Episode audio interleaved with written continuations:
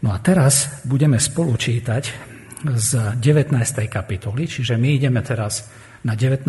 kapitolu prvých 6 veršov. Ja by som prosil Emu, aby to prečítala, takže môžeme povstať k čítaniu Božieho slova a čítajme v mene pánovom Exodus 19 od 1 po 6.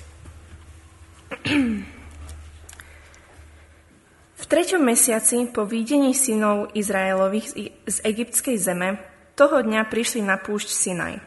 Lebo odíduc z Refidíma prišli na púšť Sinaj a rozložili sa táborom na púšti a Izrael tam táboril naproti vrchu. A Mojžiš odišiel hore k Bohu. A hospodin zavolal na neho z vrchu a povedal, takto povieš domu Jakobovmu a oznámiš synom Izraelovým. Vy ste videli, čo som učinil egyptianom a niesol som vás ako na krídlach orlov a doviedol som vás k sebe.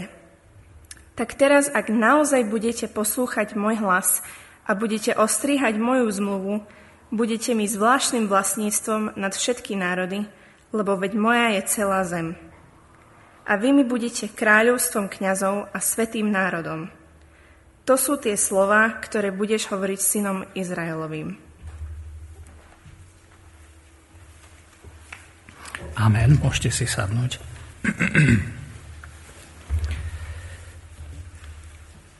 Takže my sme sa dostali do časti knihy, v ktorej pribúda textov, ktoré budú podrobne opisovať ľudskú reakciu na to, ako sa Boh zjavuje a ako zjavuje, ako volá ku nasledovaniu. Hej, že bude tam podrobný opis situácie za situáciou, kedy izraelský ľud bude vidieť Bože jednanie s nimi a bude pozvaný ho nasledovať.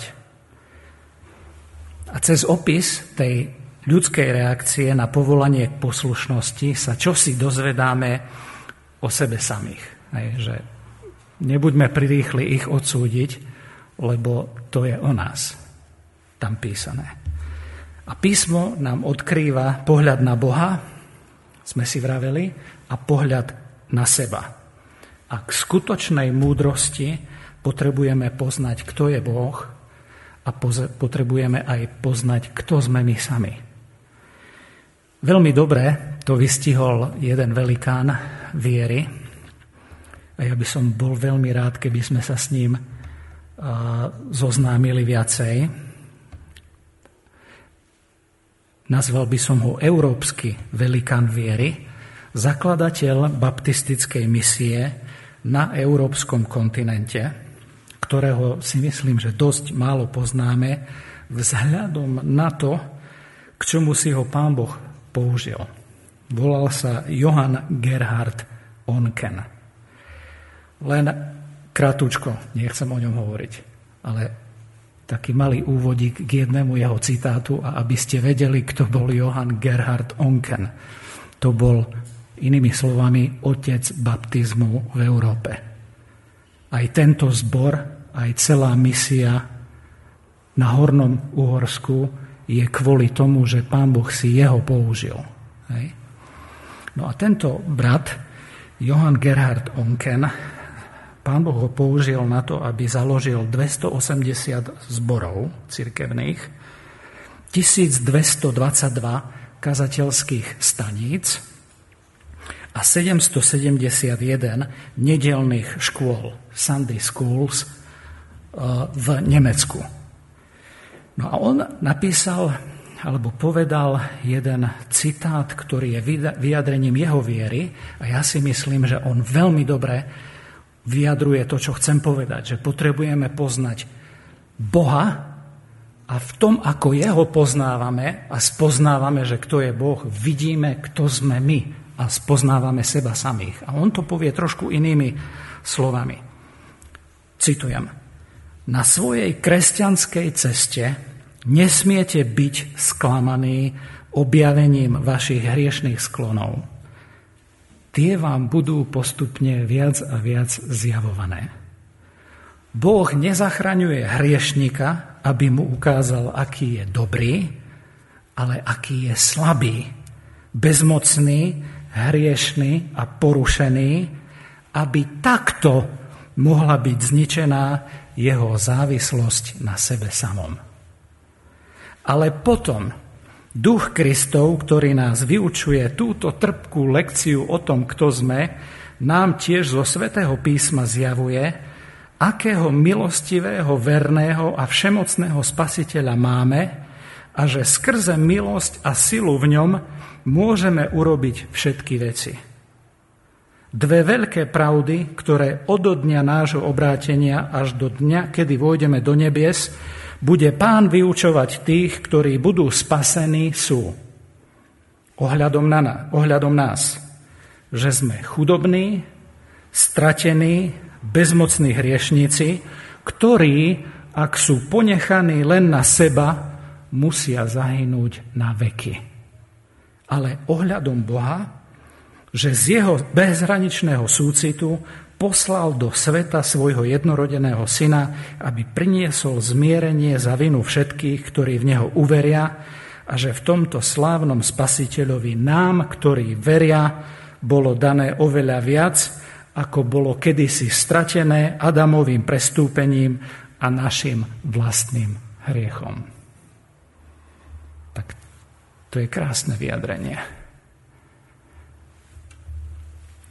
Že, ale cez pozeranie do hĺbky svojej duše vlastnej, ne, neviem, kde ideme hlboko, nenájdeme Božiu múdrosť. Keď budeme do seba pozerať.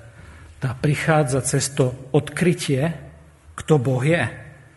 Stvoriteľ, Otec, trojediný Boh v svojej sláve, svetosti, majestátnosti.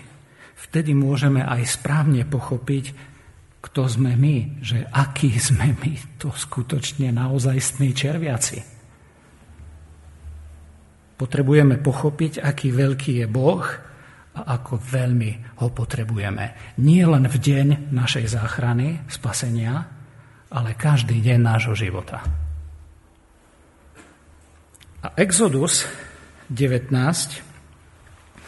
sa na prvý pohľad nezdá, ale je to dôležitejšia kapitola, ja by som si dovolil pridať sa na stranu tých mnohých, ktorých som čítal, že je dôležitejšia kapitola ako 20. kapitola, kde je 10 Božích prikázaní. Niektorí dokonca idú, biblisti, idú tak ďaleko, že považujú tie verše 4 až 6, ja ich znovu prečítam. Vy ste videli, čo som učinil egyptianom a niesol som vás ako na krídlach orlov a doviedol som vás k sebe, tak teraz, ak naozaj budete poslúchať môj hlas a budete ostrihať, zachovávať moju zmluvu, budete mi zvláštnym vlastníctvom nad všetky národy, lebo veď moja je celá zem, moja je celá zem, okolko viac vy, a vy mi budete kráľovstvom kňazov a svetým národom. To sú tie slova, ktoré budeš hovoriť synom Izraelovým. Tak niektorí tieto slova, 4 až 6, 6. verš, považujú za jadro knihy Exodus. Niektorí idú ešte ďalej a povedia, že je to jadro Pentateuchu, piatich kníh Mojžišových, táto pravda. A niektorí dokonca idú ešte ďalej a povedia, že tieto verše tvoria jadro celej starej zmluvy. Hej. Ešte predtým, než je vydaný zákon. Tu je všetko zhrnuté. V tejto kapitole 19, aj keď ju budeme spoločne čítať, potom neskôr sa ňou zaoberať, tak e, uvediem len niekoľko takých e, faktov. Napríklad, že tu sa dostávame ku zmene z putovania izraelského národa na zastavenie sa v púšti. Doteraz putujú, putovali, tu sa zastavia. Naposledy sme ich e, našli v Refidíme, potom sa pohli smerom k Božiemu vrchu, rozumejme tomu vrchu, pri ktorom sa pán Boh zjavil Mojžišovi ešte, keď bol na úteku od neho.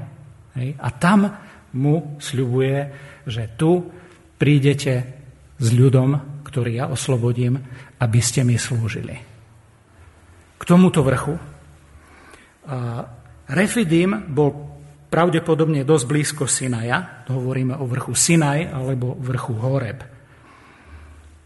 V, 19, v druhom verši čítame, lebo odíduc z Refidíma prišli na púšť Sinaj a rozložili sa táborom na púšti a Izrael tam táboril oproti alebo naproti vrchu. Čiže sú tam oproti vrchu Sinaj alebo Horeb. Eh, od 12. kapitoly, Exodus 12. kapitola, kedy vychádzajú z Egypta, sú neustále na ceste. Vtedy začína ich nový rok. To je prvý mesiac, ktorý bude náboženským rokom, ale aj kalendárnym rokom. A od tej chvíle sa budú rátať ich mesiace, ich dni. Tak odvtedy, kedy výjdu prvýkrát z Egypta, po túto chvíľu prejdú tri mesiace. Hej, že tri mesiace putujú a tu sa utáboria a ostanú tu skoro celý jeden rok. Na tomto mieste. V 4. Mojžišovej 11. verši sa dozvedáme, že sa stadial pohli druhého roku. Z tohto miesta sa pohli druhého roku, druhého mesiaca, čiže 11 mesiacov, ak chcete skoro plný celý rok tam ostali a čítame v numeri 10.12, že prešli do Fáranu. Zaujímavý fakt, nie? Že pán Boh si zoberie skoro jeden celý rok, aby ich učil tam ustanovenia, aby im povedal, že ako majú žiť a aby im dal ustanovenie o tom, ako urobiť príbytok, v ktorom by on mohol prebývať a ten príbytok bude niečo symbolizovať. Každá vec z toho príbytku, stánku zmluvy bude niečo symbolizovať. Takže nebolo to tak, že Mojžiš vybehol po obede, nedeľa po obede, vybehol na kopec a zbehol s dvoma doskami. Ostanú tam skoro celý rok a tam dostanú inštrukcie o vystávaní stánu zmluvy. Možno to není moja aplikácia hlavná, len mi tak napadlo, že možno na väčšie veci v našich životoch Pán Boh nás zdrží pri niečom dlhšie, aby nám ukázal, že ako máme žiť. Že niekedy nás zastaví na dlhšiu dobu. My by sme možno chceli vybehnúť a zbehnúť s doskami a vedie, čo robiť, ale trvá to nejaký dlhší čas ako pol dňa alebo nejaké jedno zhromaždenie alebo nejaká jedna konferencia alebo nejaký jeden seminár. Pán Boh nás drží dlhšie na jednom mieste v svojej škole. Dobre, ale to bola taká vedľajšia aplikácia, ale tu mi to napadlo, že hm, asi by som nemal tak rýchlo utekať a myslieť si, že za 5 minút dostanem odpoveď na všetko. Na tomto mieste druhá vec dojde k potvrdeniu Božej zmluvy s nimi. Hej, že tu, na tomto mieste, ešte pred vydaním zákona, desiatich Božích prikázaní, potvrdí s nimi svoju zmluvu. A aby vedeli, ako žiť v zmluvnom vzťahu s Bohom, aby vedeli, ako majú byť iní v svete, z ktorého vyšli, tak im Pán Boh dá 10 Božích prikázaní a ostatné usmernenia náboženské, obradné, spoločenské. Pretože nasledovanie svetého Boha, ktorý je jediný a iný, vyžaduje iný spôsob života. My nemôžeme byť tí istí, jak svet okolo nás. To je celý, celé volanie tohto textu. Nemôžeme byť rovnakí. Zaujímavé je, že Boží zákon nedostávajú v Egypte, v otroctve. Boží zákon dostávajú ako slobodný, pre Boha vykúpený Boží ľud, ktorý Boh urobil svojim vlastníctvom Boží zákon nedostávajú na to, aby po ňom liezli ako po rebríku ku spáse. Boží zákon dostanú potom, ako sú najprv zachránení aby im pán Boh ukázal, ako človek, ktorý je v zmluve s ním, má žiť. Akým spôsobom má žiť. Boží zákon, Božie prikázania nedokážeme žiť ako neveriaci, ako otroci, ako nevykúpení. Nechcíme to od našich priateľov, od hostí, ktorí tu prichádzajú, od návštevníkov, od ľudí, ktorým slúžime, aby žili podľa Božieho zákona. Oni tomu nerozumejú a nemajú ani vnútornú silu. Zákon nebol daný ako nástroj k získaniu spásy a apoštol Pavel to veľmi dobre vyjadril v Galackým 2.16. Tam píše Pavel, ale vediac, že sa človek neospravedlňuje zo skutkov zákona, pretože zo skutkov zákona nebude ospravedlnené niktoré telo. Tretia vec, na tomto mieste dojde k novému dôrazu na to, kto je Boží ľud že kto sme my. Hej, toto sa tam bude viacej odhaľovať. Od tejto kapitoly bude badateľný, silný dôraz na to, kto je človek, kto je Boží ľud vo vzťahu k Bohu. Čo to pre nás má znamenať? Hej? To znamená, e, inými slovami, prichádzame k časti knihy, ktorá bude plná odpovedí na to, no pane, tak teraz verím v teba a čo teraz? Čo teraz? Čo mám robiť? No tak bude plná odpovedí na túto otázku. Že čo mám robiť? Ako mám žiť? To bude tam jedno miesto za druhým. Celý zvyšok knihy bude o tom, čo to znamená Boha nasledovať. Boha opravdovo nepoznáme, ak to, čo o Bohu vieme, do hĺbky každej molekuly nášho tela neovplyvní to, ako teraz žijeme. To, keď povieme, že poznám Boha, musí ovplyvniť môj každodenný život. Každú minútu. Tak ako teraz majú žiť, im nemalo priniesť záchranu z Egypta, to, ako teraz majú žiť, má ukázať na Božiu veľkosť, Božiu jedinečnosť, Božiu slávu, Božiu svetosť, Božiu lásku, Božie milosrdenstvo. Ak to, čo o Bohu vieme, nič s nami nerobí, tak asi Boha opravdovo nepoznáme a potrebujeme znovu zrodenie, alebo potrebujeme, aby nám Pán otvoril oči znovu, alebo pootvoril oči a zjavil seba samého a pomohol vidieť, kde sa sami nachádzame. Potrebujeme tak ako Izraeliti, a teraz prídu tri hlavné body kázne. Hej, toto bol len taký úvod, ale nebojte sa, nebude to veľmi dlhé. Potrebujeme ako Izraeliti pochopiť a prijať našu novú identitu. Hej. To je krásne tam napísané. Pán im hovorí v štvrtom verši, vy ste videli, čo som učinil egyptianom a niesol som vás ako na krídlach orlov a doviedol som vás k sebe. V pôvodine tam je väčší dôraz položený na to, vy ste videli. Ekumenický preklad to tam trošku zachytil. On tam dáva slovo, že sami. Vy sami ste videli, čo som učinil egyptianom. Že každý sám za seba potrebuje vidieť a uveriť. Nedá sa to zdediť, potrebuje uveriť alebo vidieť, čo Boh urobil egyptianom, že ich niesol na krídlach orlov a že ich doviedol sám k sebe. Toto potrebuje každý sám svojimi očami, srdcom vidieť. Že potrebujeme vidieť, a to platí aj dnes, znovu, čo pán urobil s mocou zlého. Že obrátil myslenie sveta na, ruby, na ruby, ale že zvíťazil nad hriechom, preliatím jeho krvi, smrťou a neskôr z mŕtvych staním môže nám byť nielen odpustené naše previnenie, ale že môže byť tá moc hriechu prelomená.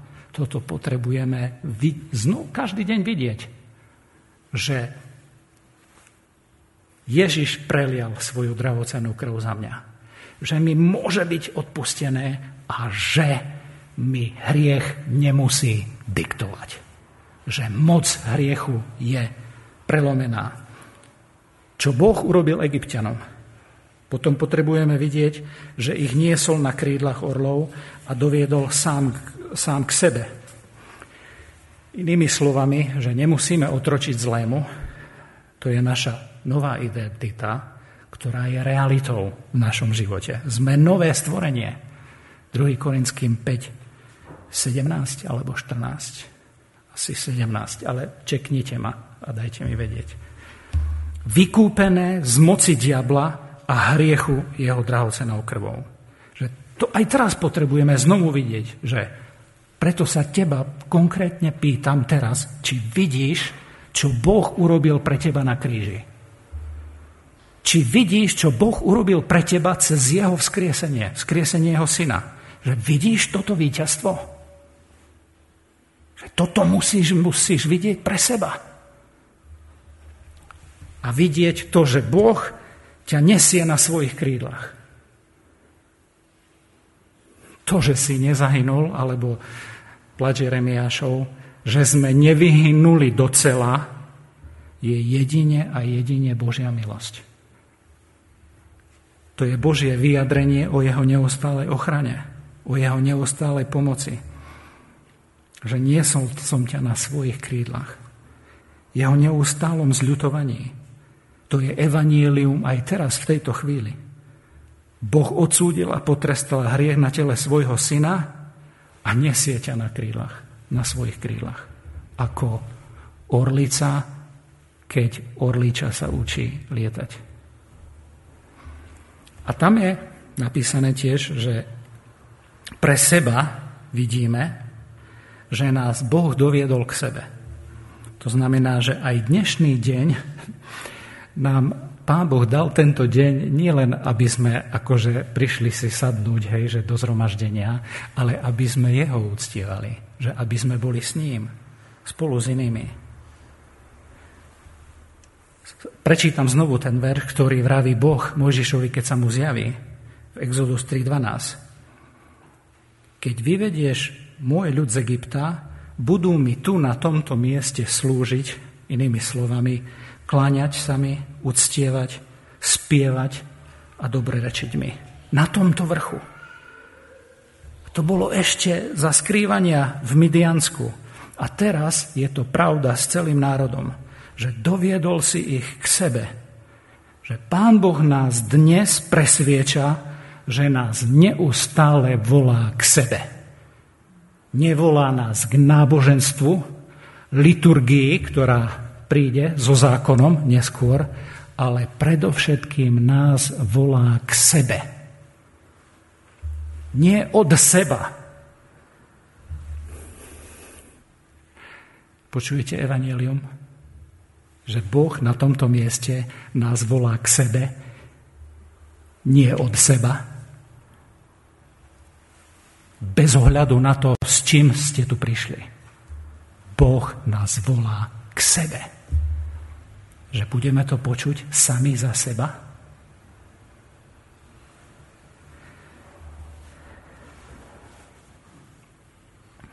Preto ich volá k novému spôsobu života. Hej.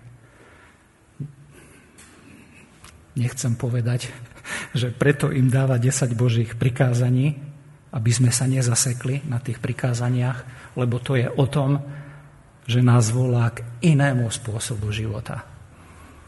K takému spôsobu života, ktorý je jeho. Lebo v tých desiatich Božích prikázaniach a všetkých usmerneniach, ktoré prídu, sa odráža jeho charakter a sa bude odrážať charakter a, a vážnosť nasledovania jeho nasledovníkov. Ako to myslia vážne.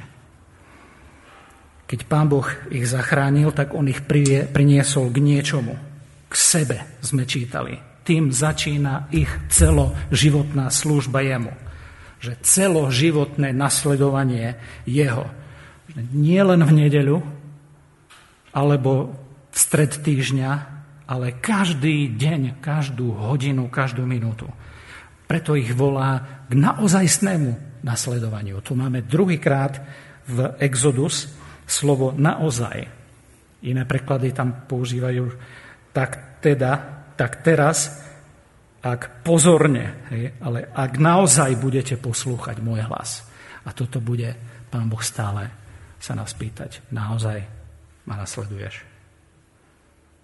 Stále nás bude volať k naozajstnému nasledovaniu. On ich priniesol tu na miesto, kde s nimi potvrdzuje zmluvný vzťah, tak ako to urobil 600 rokov predtým s Abrahamom, ak si spomeniete na Abrahámovskú zmluvu s Bohom alebo Božiu zmluvu s Abrahámom, bude ich volať nielen k viere, k tomu, že budeme mať jasné doktríny a učenie a budeme dvíhať ruky, alebo ja neviem, ticho sedieť, alebo už akokoľvek vnímame zbožnosť, ale bude nás volať ku každodennému životu, na osajstnému nasledovaniu.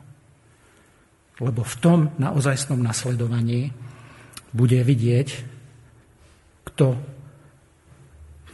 všetko spolu, kto je Boh, aj kto sme my, to bude naša evangelizácia, to bude naša služba, tam bude naše srdce, všetko.